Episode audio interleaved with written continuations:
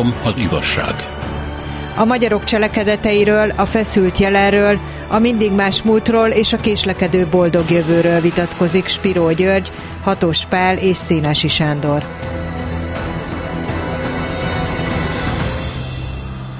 Üdvözlet az uraknak! A kérdés az, hogy a magyarok inkább jobboldaliak vagy baloldaliak.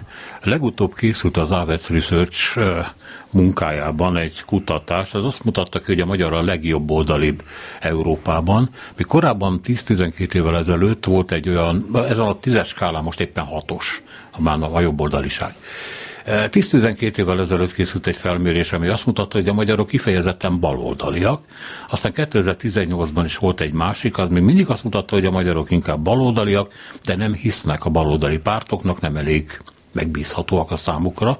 Szóval inkább azt lehetne mondani, hogy baloldaliak lennének, ha tudnának a magyarok. De most jobboldaliak.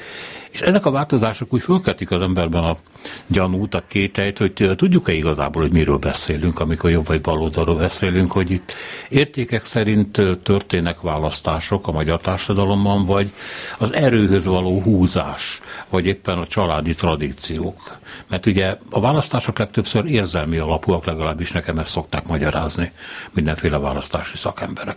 Mit gondolnak erről? E, e, e, jelen pillanatban, de már jó ideje, mind a két fogalom szitokszó. Ha valakire azt mondják, hogy baloldali, hát akkor egyúttal hozzáteszik azt is, ami mondjuk teljes ellentmondásban van ezzel baloldali liberális, vagy balliberális, ez egy teljes őrület. Illetve, hogyha jobboldali, akkor az az ország felének szitokszó. Tehát tulajdonképpen itt nem a fogalom tisztántartásával foglalkoztak az elmúlt jó pár évtizedben, hanem azzal, hogy valakiket valamilyen aktuál politikai jogból megbélyegezzenek.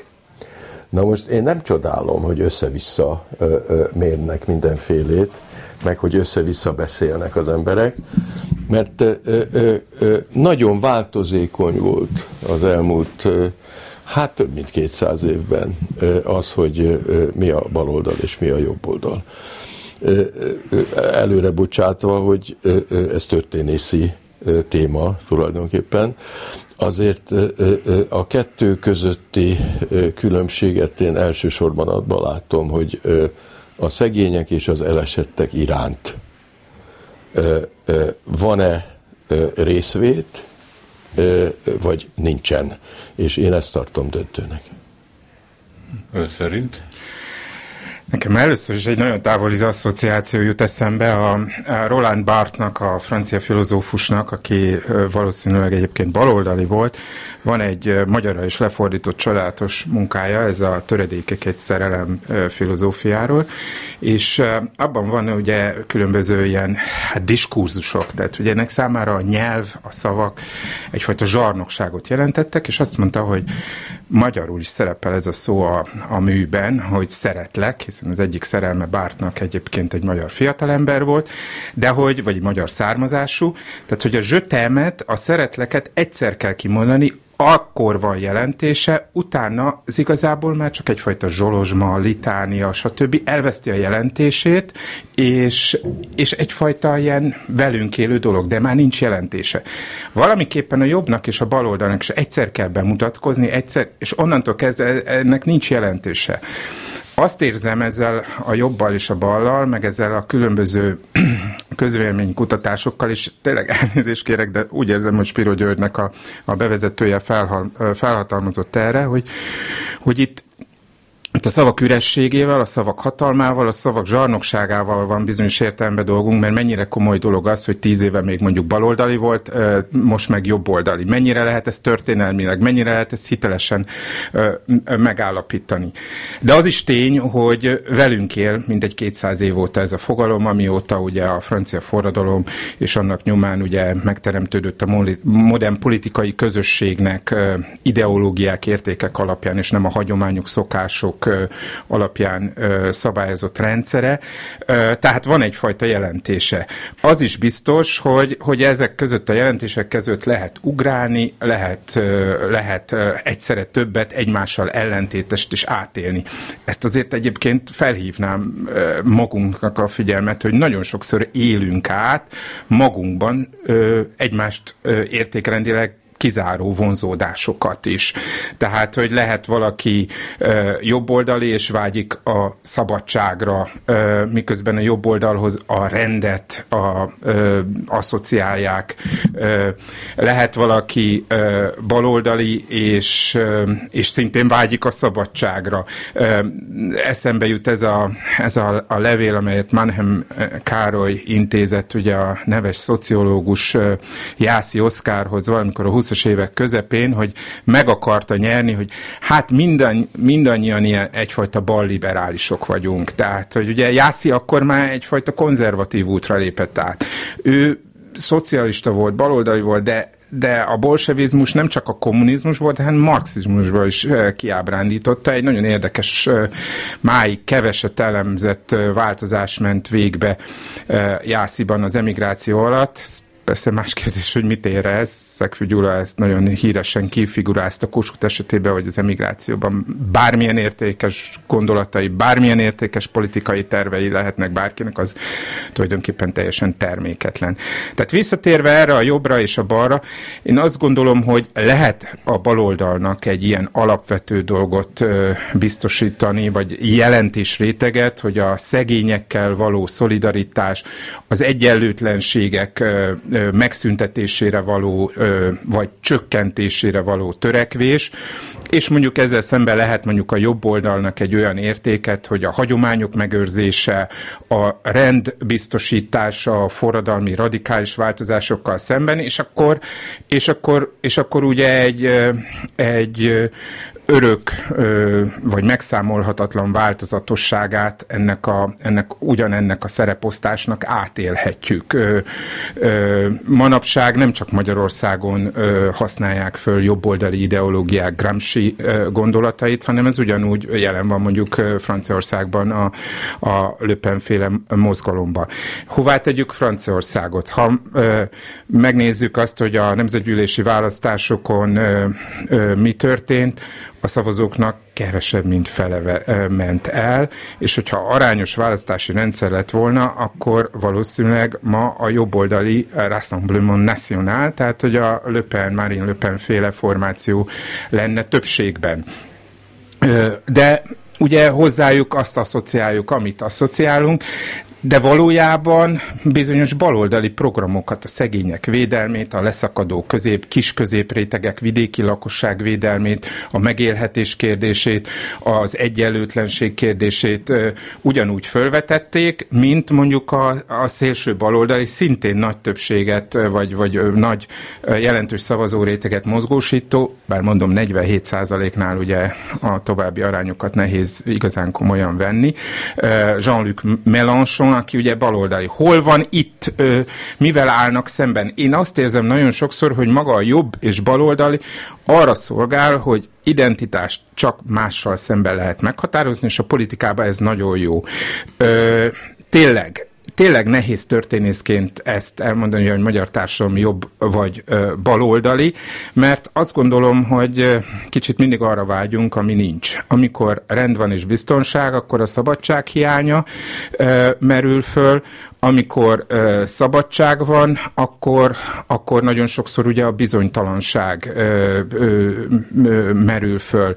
Tehát voltak nagy liberális korszakok mondjuk az elmúlt 250 évben, és mindig voltak nagy kiábrándulások. Most is egy nagy liberális apályt élünk, és szerintem ö, ez még folytatódni fog, de ugyanilyen volt, ami elkezdődött ö, mondjuk a, az előző századfordulón, tehát az 1900-as évek ö, ö, megelőző 10-20 évben, és amelyek, amelyek aztán ugye egy hatalmas nagy tragédiába csattantak, ez a kettős világháború, vagy európai polgárháború 14-től 45-ig, És utána következett megint egyfajta kiegyezés, és egy, egy lassú liberalizálás, amely 75 után a Helsinki egyezmény után észrevétlenül ö, át, átjött a vasfüggönyön is, és hát ennek volt az apoteózisa, nem tudjuk mennyire társadalmi támogatottsággal a, a rendszerváltás, vagy az, amit rendszerváltásnak nevezünk.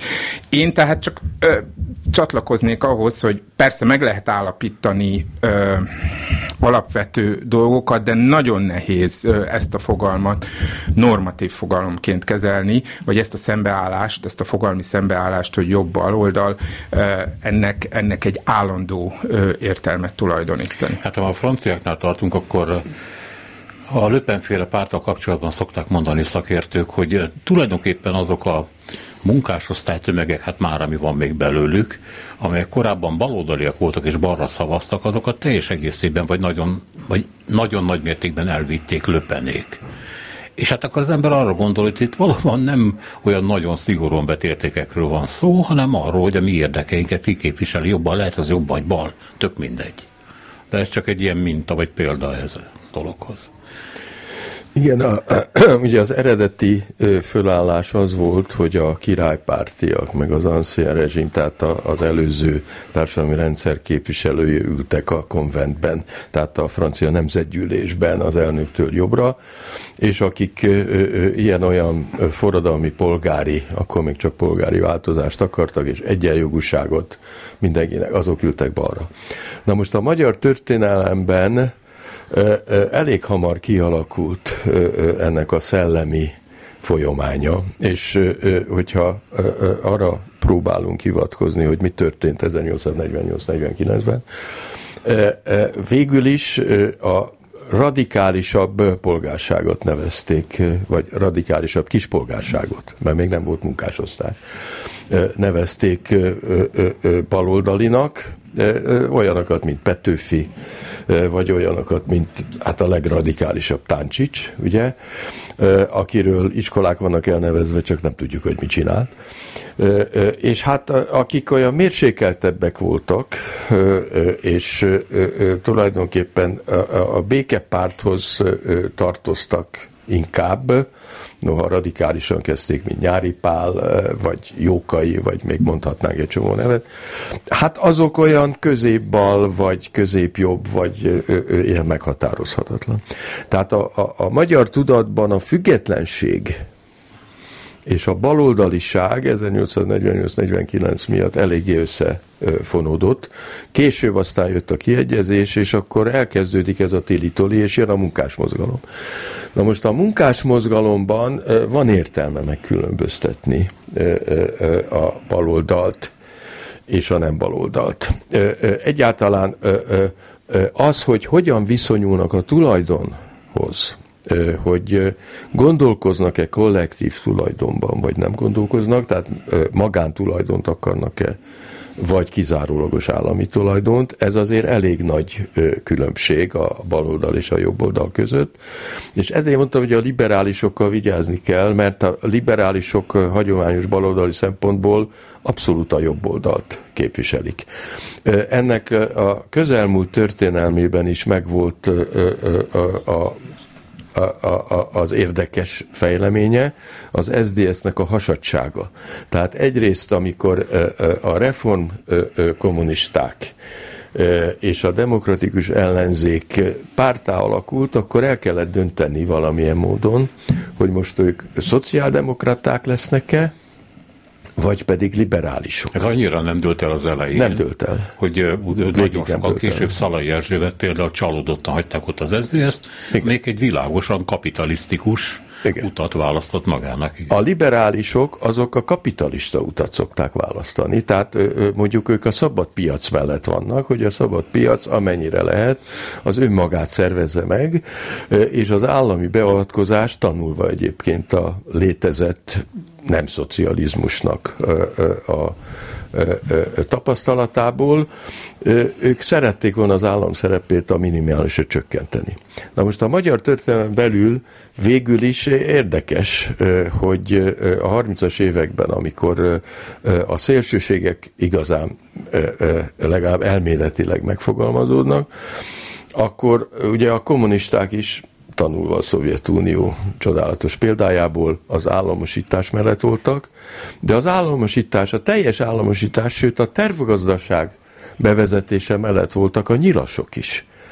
Ezért történhetett meg, hogy később személyükben is azonos szakértők adtak tanácsot Kádárnak. Tehát itt van egy folyamatossága a szélsőséges nézetek hát tulajdonképpen meglehetős hasonlóságának. Tehát ezért is nagyon nehéz eldönteni, hogy baloldalinak vagy jobboldalinak mit nevezzünk. Nyilvánvaló, hogy a tulajdonhoz való viszony az nagyon erősen meghatározza hogy mit mondunk, és ilyen szempontból baloldali pártot ma Magyarországon nem tudok mondani. Nem tudok mondani, minimum liberális mindegyik, vagyis polgári, tehát jobboldali a hagyományos baloldali szempontból. De melyik baloldali vagy szociáldemokrata párt akarja a magántulajdont megszüntetni Európában? Hát jelen pillanatban nem nagyon tudok ilyet, de ezért mondtam, hogy azért van egy alapvető különbség, ami megmaradt, hogy tanúsít-e az illető politikai mozgalom vagy párt aktív részvétet a leszakadók és a kisemmizettek iránt, vagy nem. A jobboldaliak semmit. Tehát a, a mai magyar politika például abszolút jobboldali ilyen szempontból, mert boldogan beletörődik, sőt támogatja, hogy a társadalomnak jelentős része mély szegénységben éljen, és az utódok ne tudjanak ebből kitörni. De hát létezik, hiszen az egyház ezt találta ki a ugye a munkásmozgalom növekvő befolyása ellen a keresztény szociális mozgalmat. Ez abszolút fölvállalta a nyomorultakat, elesetteket és megszomorítottak. Mármint, hogy nem, és az egy jobb nem Magyarországon. Nem, hát igen, hát hogy Magyarországon mi van? Magyarországon igen. nem. más kérdés. Bocsánat, igen. Én egy kicsit már történelmi ö, perspektívából ö, árnyalnám azt, amit ö, az előbb is mondtam, meg, meg ami elhangzott, tehát, hogy valójában van egyfajta ellentmondás a baloldaliság, mint amely a kollektív tulajdon, a közösségi tulajdon ö, ö, eszményét vallja azért, hogy a társadalmi szolidaritást minél teljesebben megvalósítsa, és hogy a tulajdonhoz tapadó kapitalizmushoz szintén társított egoizmust ugye csökkentse. Ugyanakkor a történelmileg azért látni kell, hogy, hogy ugye az európai társadalmak ugye egy agrártársadalomból haladnak egy ipari társadalom felé mondjuk a 19.-20. században, és nem ritka az, hogy munkaadók és munkavállalók bár élesen szemben álltak egymással, és hát egy marxi terminológia szerint ennek így is kéne lenni, és hogy ebből kéne majd a nagy szakadásnak és ugye a, a, a szocialista társadalom eljövetelének fakadnia, de mégis egyfajta szövetség jön egymással létre, implicite, időnként akár explicit is, szemben mondjuk az agrár érdekekkel, és ezekben érdekek is vannak, és számomra ez nagyon fontos, hogy, hogy a politika felismerje, és, és hogy az érdek fogalmát, hát ugye demisztifikáljuk, tehát hogy az érdek fogalmát ne mindig morálisan elítélendő tényezőként szerepeljük. A liberalizmusnál nem így szerepel, a szocializmusnál meg sokkal, sokkal, sokkal inkább egy ambivalens szerepe van. Tehát mondjuk az első világháború idején a városi társadalomban a munkaadók és munkavállalók között csökkent a feszültség, például azért, hogy az ipari termékek, a városi ellátás biztosítva legyen, a, az agrár ö, lobbival, amelybe beletartozott a, a 100 ezer holdas Eszterházi, és beletartozott mondjuk a 20 holdas kisgazda is, akinek esetleg ö, megalázkodva kellett elvinni a zongorát, a csizmát, a, a gyufát azért, hogy, hogy egy kövér libát kapjanak ö, esetleg ö, ö, valamelyik ö, nagyobb ünnepre. Tehát, hogy, hogy igenis létezhet, és van átjárás, bár itt az említett példa példák, akár csak a, a 30 évvel ezelőtti SDS kapcsán ö, beszédesek, hogy, hogy, hogy van egy inherens feszültség is liberalizmus és szocializmus között, de ha értékeket nézünk, mondjuk a, a a, a munkásosztály, vagy a tőkésosztály bármilyen eredetű legyen is, mindig magán hordozza azt a bélyeget, hogy gyökértelen, hogy a semmiből jön. És ez itt nem, ennek nem feltétlenül csak antiszemita jellege van.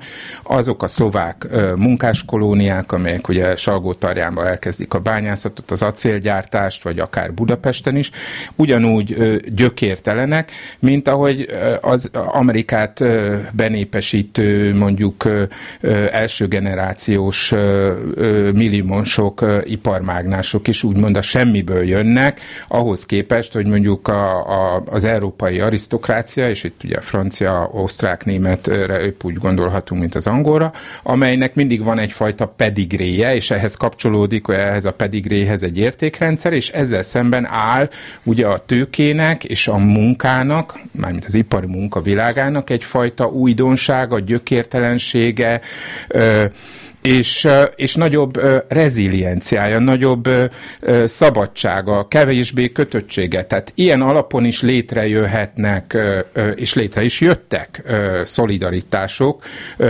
egy alapvető antagonizmus, egy alapvető ellentét ellenére liberális és szocialista politikai mozgalmak, vagy liberális és szocialista gondolkodási irányzatok között, és és igen, igen, tehát szerveztek kisgazdapártot nagybirtokosok is Magyarországon, Homestead törvényt grófok javasoltak, a hangya szövetkezetet gróf Károly Sándor találta ki, tehát hogy az agrárvilágon belül is láthatjuk azt, hogy az érdekek nem feltétlenül állítják szemben, tehát hogy a nagybirtoktól folytogatott kisbirtok sok esetben akár érték szempontból találta meg az utat a, a konzervatívabb, vagy nevezzük így jobboldalinak, mert ugye nem mindig azonos ez a, ez a két dolog.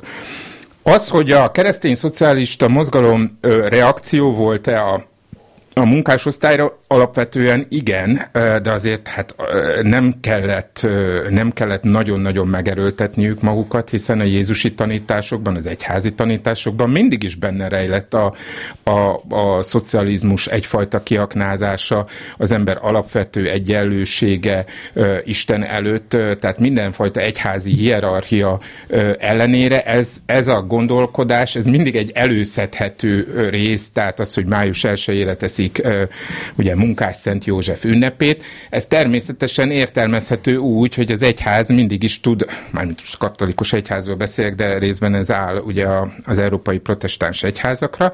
És amikor ez az egész jobb és baloldal valamiképpen összekeveredik, az ugye a Nyugat-Európa, ez az úgynevezett dicsőséges 30 év, 45 és 75 között, amikor jobb és baloldal egyfajta történelmi kompromisszumot köt. Tehát, hogy a konzervatív erő erők felveszik a kereszténydemokrata ruhát, a szocialista radikális erők meg szociáldemokráciába öltöznek, Bad Godesberg lemondanak a forradalomról, lemondanak ugye a, a, Spiro György által oly fontosan megjelölt kollektív tulajdonnak a, a következetes megvalósításáról, Viszont cserébe elvárják és megkapják az újraelosztásnak, a progresszív adózásnak bizonyos mértékét. Innen folytatjuk Spiro Györgyön, de előtte egy-két perc szünet, mert hírek vannak, aztán jövünk vissza. Három az igazság. Spiro Györgyel is hatos folytatjuk. Ugye te, te következtél volna, ugye? Hát, Gyuri. ha így van felosztva, persze, de, de hát ez nem olyan, mint a rendszerváltások. De, igen, de, hát ez egy nagy kérdés lesz, hogy a rendszerváltáskor mibe vágtunk bele, amikor ez a jobbal vita fölé de az majd egy kicsit később. Igen, mélységesen egyetértek, hogy a kereszténységben ez a szocialisztikus mozzanat mélységesen benne volt és benne van. És hát egy csomó nagy későbbi mozgalom is ilyen szempontból kereszténynek, vagy jó keresztény jellegűnek tekinthető. Itt mindig arról van szó, hogy vajon az alsó és a felső papságnak mi a viszonya, illetve, hogy a, a, a kereszténységben hívő tömegek és az egyházi hierarchia nagy építmények között mi a kapcsolat, és hát ebből óriási, hát nem vallásháborúk, mert az mellékvágány, de hogy óriási társadalmi feszültségek és hát zendülések és felkelések következtek, és valószínűleg ezután is így lesz.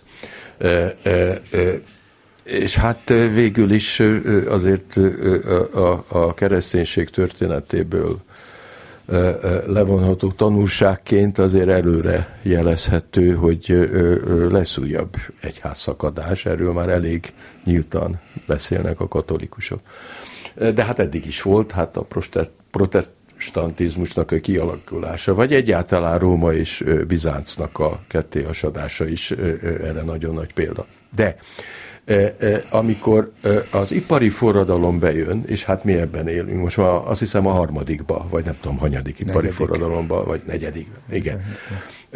Akkor mondjuk a, a, az első vagy második ipari forradalomra szabott jóslatok módosításra szorulnak. És ezek nem biztos, hogy mindenütt és egyforma erővel megtörténtek. És hát amióta a gépesítés olyan mértékben, és a robotizáció olyan mértékben haladt előre, hogy kétségessé vált, hogy kitekinthető munkásnak, és ki nem. Korábban már az is kétséges volt természetesen, hogy ki az értelmiségi, és ki nem az.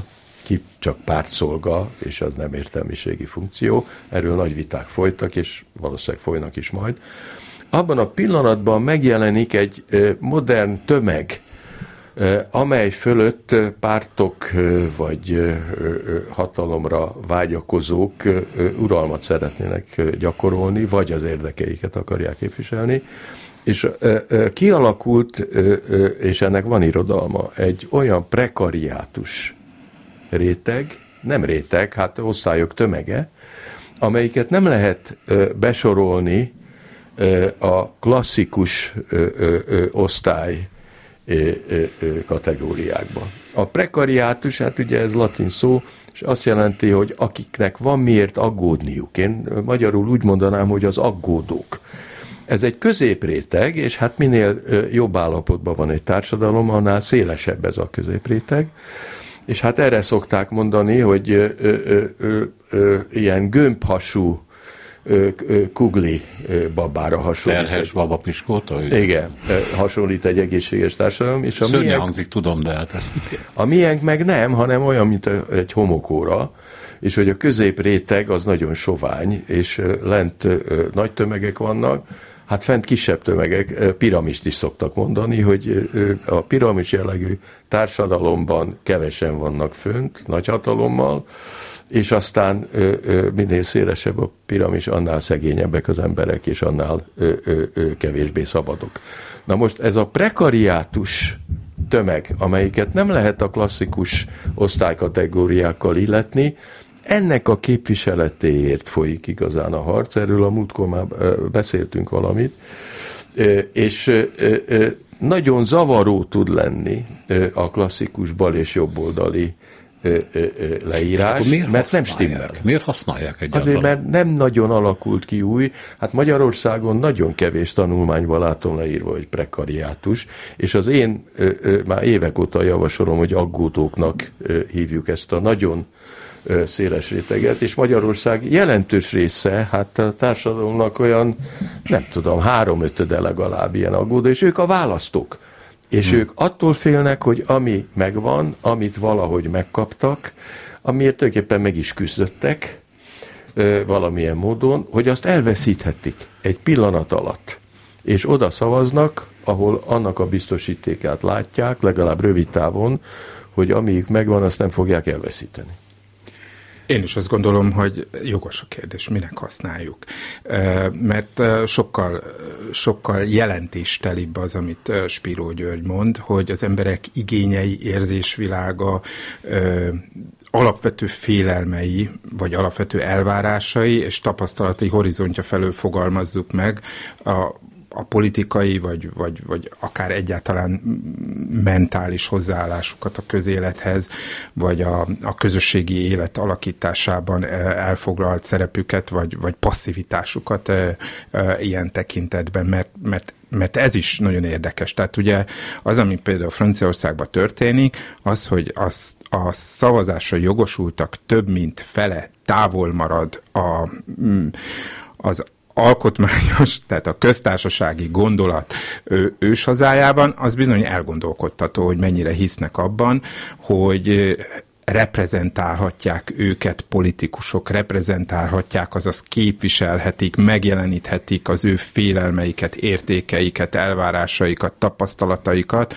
ö, ö, a politikusok. Tehát ilyen értelemben jó lenne, ha le tudnánk váltani, nem fogjuk tudni leváltani, mert, mert nagyon hasznos a megbélyegzése. Ugye ö, Reinhard Kozelek, aki ugye mintegy 15 éve hunyt el, egy nagyon értékes, innovatív történész volt Németországban, ő dolgozta ki az aszimmetrikus ellenfogalmaknak ezt a történelme elméletét, ami abból áll, hogy ha én valaki vagyok, akkor kitalálok a velem szemben állóra valami olyan fogalmat, ami szükségképpen az az általam, az én identitásom megnevezéséhez képest egy negatív fogalom. Na most a jobb és baloldal az van, hogy a jobboldali számára a baloldali a negatív, a baloldali számára a jobboldali az, aminek vörös farka van, meg, meg, meg, meg, meg, meg, meg, meg az ördögöt hordozza.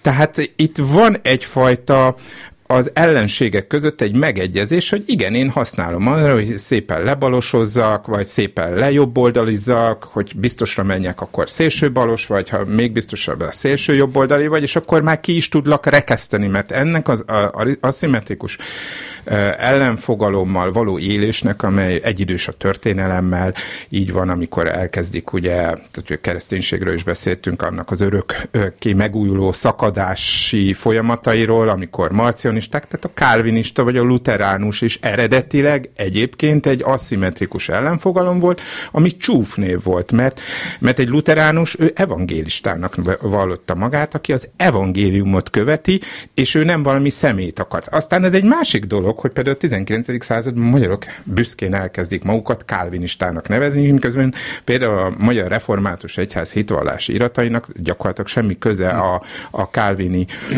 institúció tanításaihoz más forrásból származik, de ez csak így mellékes, tehát azért van velünk a jobb és bal, mert ez nagyon hasznos a másik megbélyegzéséhez, és gyakorlatilag mindenki érti, és nagyon jó hogy elfedjünk vele ö, ö, rám, ö, olyan problémákat, amelyre érdemes lenne rámutatni, de amelyre ha rámutatunk, akkor saját magunknak is ö, tükörbe kéne nézni, tehát a saját magunk politikai meggyőződésének, a saját erkölcsi, vagy éppen intellektuális deficitünkkel is ö, ö, számot kéne vetni.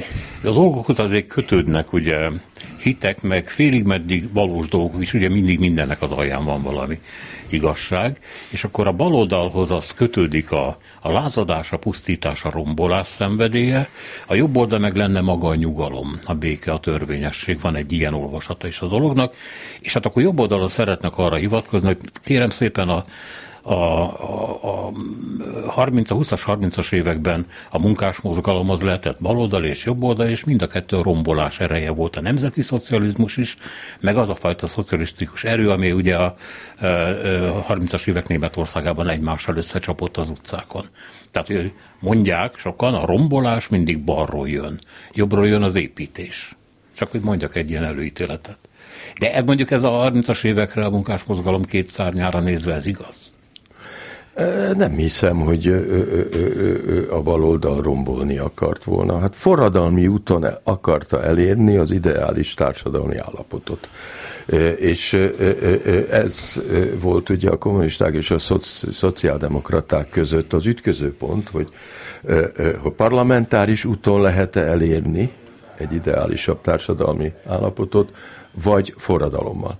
De valamit hozzátennék, hogy azért Európában, és főleg Kelet-Európában azért van egy olyan fogalom, amit nem lehet bal vagy merőben jobboldali fogalomként leírni, ez a rasszizmus.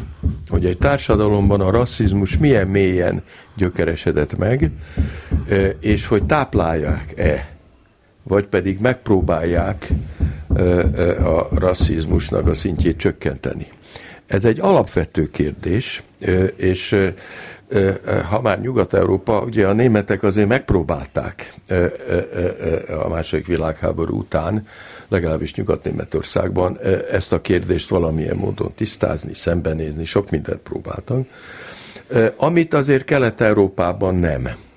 Ennek sok oka van, hogy Kelet-Európában ezzel miért nem foglalkoztak, és a, hát a Szovjetunió az eleve a, a, a, arra a fikcióra épült, hogy nincsenek nemzetek, hanem minden nemzet beleolvad a nagy ö, ö, ö, szovjet közösségbe, és hogy mindenki elvileg egyenlő, és valóban a szovjet alkotmány, amit Bukharin írt néhány héttel fejezte be a halála előtt, ugye mielőtt kivégezték, hát annál szebb alkotmányt a világon nem lehet elképzelni. Soha nem tartották meg természetesen, hogy az alkotmányt nem mindenütt szokták betartani.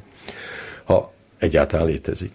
Na most a rasszizmusnak a megléte vagy hiánya, azért azt látjuk, hogy a baloldal mindenütt a, modern korban azért megpróbálta a rasszizmus ellen küzdeni. És a keresztény szocialisták is egyébként, mert hiszen mondjuk a katolikus egyház az egyetemes, tehát elvileg nem tűri a nemzeti szembeállásokat, és ebből nagyon sok baj lett a 20. században. Ugyanúgy, mint ahogy a szocialisták sem tűrték elvileg a nemzeti szembeállást, és aztán csak belementek. Úgyhogy a rasszizmus, mint a nacionalizmusnak egy vérségi elméletté, fajelméletté torzult, rettenetes változata, az elég mélyen belette magát az elmaradottabb térségek lakosságába. És kérdés, és ez egy abszolút kérdés, és túlmegy a bal és jobb oldal kérdésén, hogy ezzel egy modern nemzetállam mit csinál? Hát ha jól értem, akkor ez a, ez a démon zabálta föl, ugye akkor annak a, a jobb oldalra törekvő munkásmozgalomnak azt a szárnyát, ami nemzeti szocializmus néven futott, ugye még sajnos jó pár évig.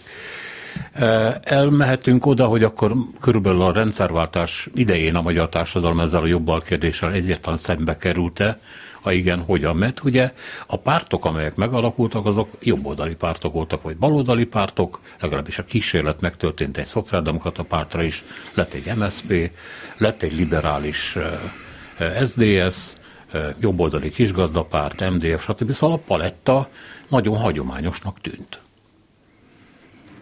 Hát ha a rendszerváltással, bár én ö, szívesen visszatértem volna, mert ez egy nagyon jó, jó, jó, jelentős, ö, fontos persze. dolog a rasszizmusnak a témája, de talán majd erre lesz máskor is alkalom. Tehát visszatérve a, a, a, a rendszerváltás környékére, amennyire amennyire meg lehet ítélni, így a, a túlélők szerencséjével, tehát akik 30 évvel utána is itt vannak, és értelmezhetik akár saját maguk, vagy az elődeik tetteit, de nagyon a szédület és a sodródás és a fantázia hármassága vezette az akkori ö, kibontakozó politikai mozgalmakat. Tehát, hogy, hogy volt egy teljesen megalapozatlan remény arra, hogy itt most egy, egy, egy gyakorlatilag korlátlan politikai pluralizmus lesz, és ez a politikai pluralizmus, mint ajánlat a társadalom felé ö, egy pozitív, ö, pozitív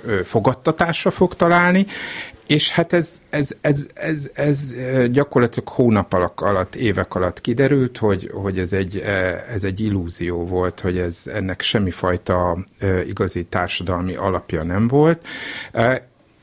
Liberális illúzió volt, akár jobbról nézzük, akár baloldalról, akár Antal József részéről nézzük, akár Pető Iván nézé, részéről nézzük, akár az új alakuló kereszténydemokraták részéről, akár a, a, a már teljesen komikusan alakuló, de mégis volt benne valami fajta pátosz a szociáldemokraták részéről, és aztán vannak persze hát az igazi cinikusok, akik, akik várnak, és aztán mondjuk hornyuláék, meg egyebek, és akkor látják, hogy itt előbb-utóbb össze fognak omolni azok az illúziók, amelyeknek nincsenek társadalmi ö, alapjuk. Tehát, hogy és viszont ami nekem erről eszembe jut, az az, hogy a liberalizmus ö, minden nemes eszmeisége ellenére mindig tartalmaz egyfajta el, elvárást. Tehát, hogy higgyél ebben a politikai ö, ö, képviseletben, fogadd el ennek a szabályait, mondja a lakosságnak, ö, a polgároknak,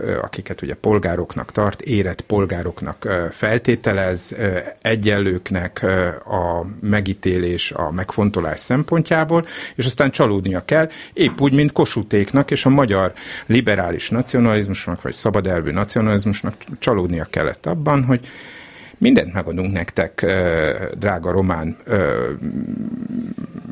tót, szerb, horvát polgártársaink, csak fogadjátok el, hogy legyen egy integrált magyar politikai közösség. Hát pont ezt nem akarták elfogadni, és pont egyébként ezt a csodaszernek tűnő, hogy, hogy hát ugye megbeszélni közös dolgainkat egy ilyen csodálatos intézményben, mint, mint a népképviseleti országgyűlés, ez nem működött. És kezdetől fogva nem működött igazából, csak erre 10-20 év kellett, hogy, hogy a politikai osztály rájöjjön, és manapság már azt látom, hogy, hogy gyakorlatilag egy politikusnak sokkal rosszabb a, a bármely oldalon álljon a, a morális megítélése, mint egy orvosnak, pedig hát egy orvos is tud nagyon huncut és gazember lenni, és egy politikus is tud viszonylag becsületes lenni és hát ugye az egyes szakmákon belül is érvényesülnek kirekesztő stratégiák,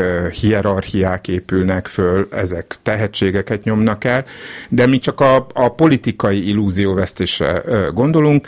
Tény is való, hogy nagy, engem például fiatalemberként birtokba vett ez az illúzió, hogy, hogy van jobb és bal, van ajánlat kereszténydemokrata oldalról, van ajánlat esetleg egy népi oldalról, vagy van ajánlat egy liberális oldalról, és e- ezek között igazából racionálisan lehet választani. Aztán kiderült, hogy, hogy nem, sokfajta ö, dolog előjött, előjött a rasszizmus, előjöttek olyan ö, ö, dolgok is, mint, ö, mint ugye a népi urbánus ellentét, amelynek természetesen az antiszemitizmus ugye szintén ö, egyfajta búvópataka, de azért annál jóval több, mert elvileg egyébként ugye a, a népi mozgalomnak azért nagyon sok szocialisztikus, vagy egyenlősítő, egalitáriánus követelése, vagy, vagy, vagy, vagy szándéka volt, emancipációs szándéka volt, hát gondoljunk egy Erdei Ferencre, és, és egy I. és Gyulára.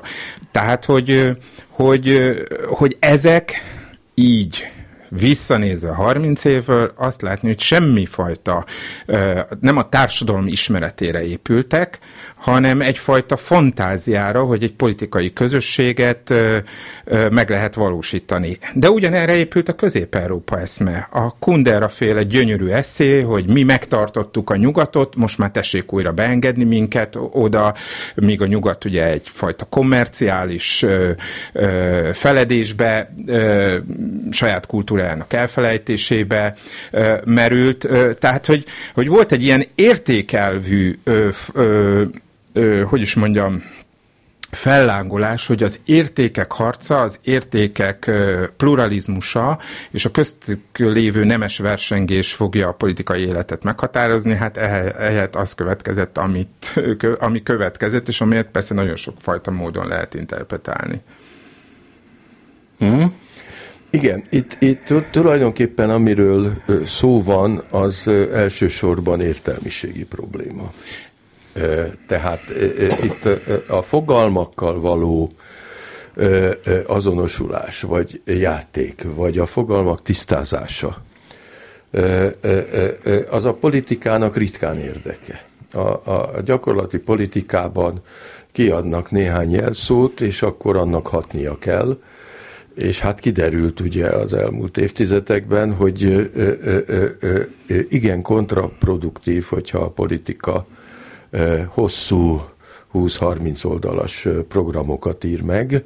Ennél sokkal egyszerűbb, hogyha néhány oldalas, vagy 12 pontos vagy 15 pontos programot vagy mondnak, vagy egyáltalán nem adnak programot, hanem van néhány jelszó, amit bedobnak, és akkor annak kell hatnia. A tömeg tájékoztatásnak az idején ez különösen így van, amikor ö, ö, még az értelmiségnek se nagyon van ö, érkezése elolvasni mindazokat a lényeges programpontokat, amelyek esetleg valóban egy pártnak a céljai között szerepelnének.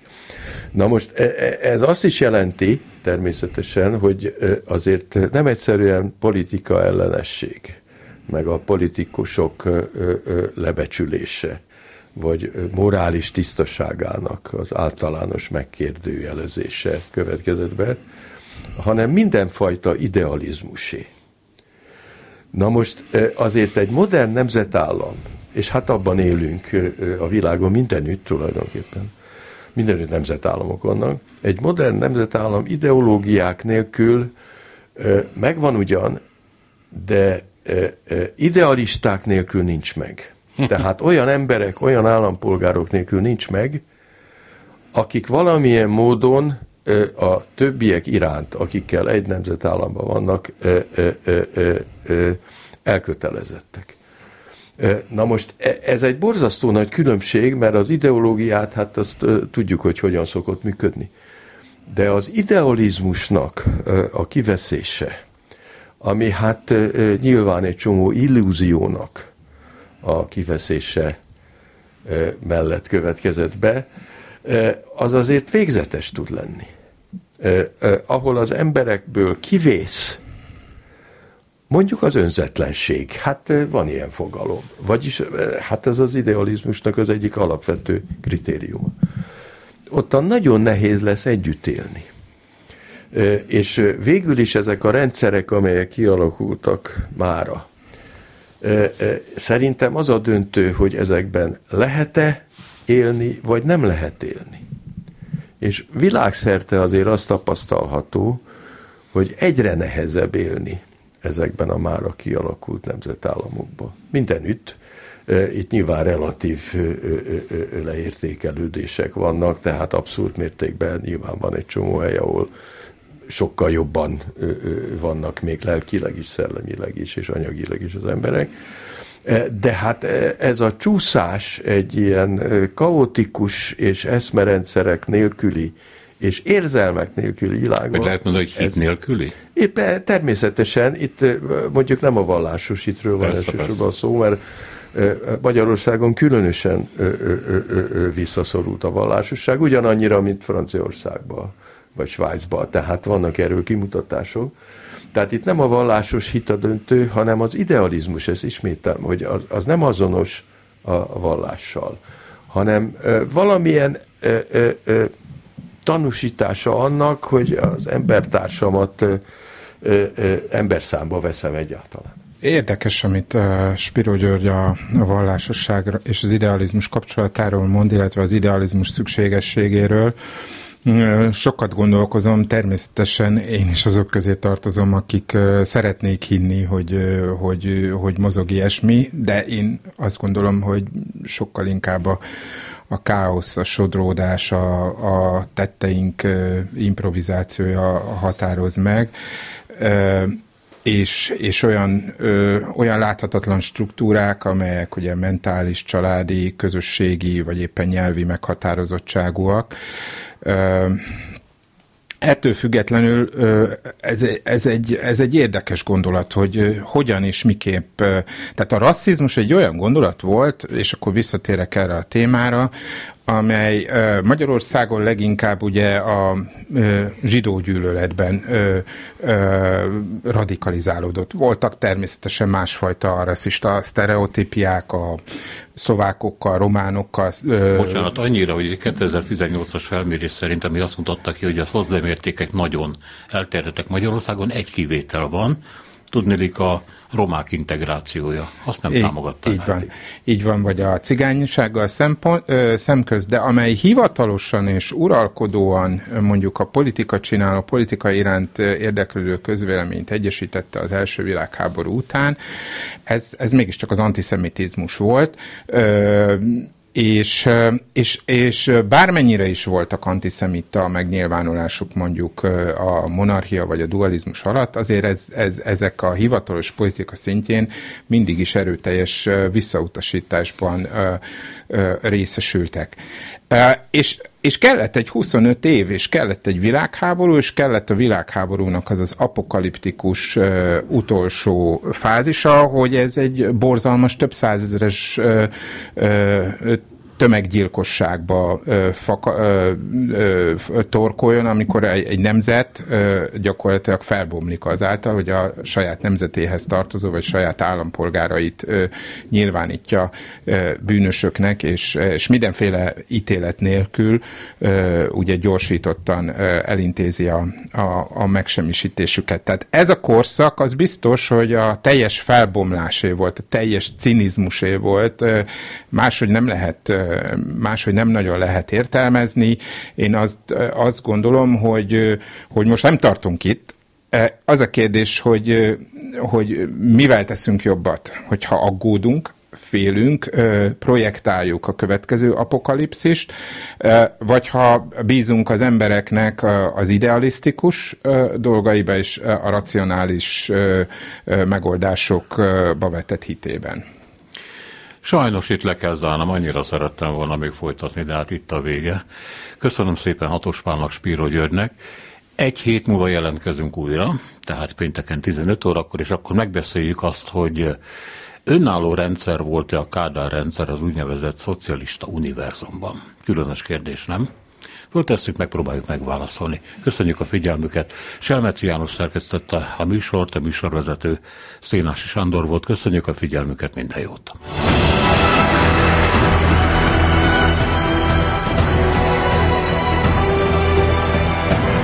Három az igazság. Szénási Sándor műsorát hallották.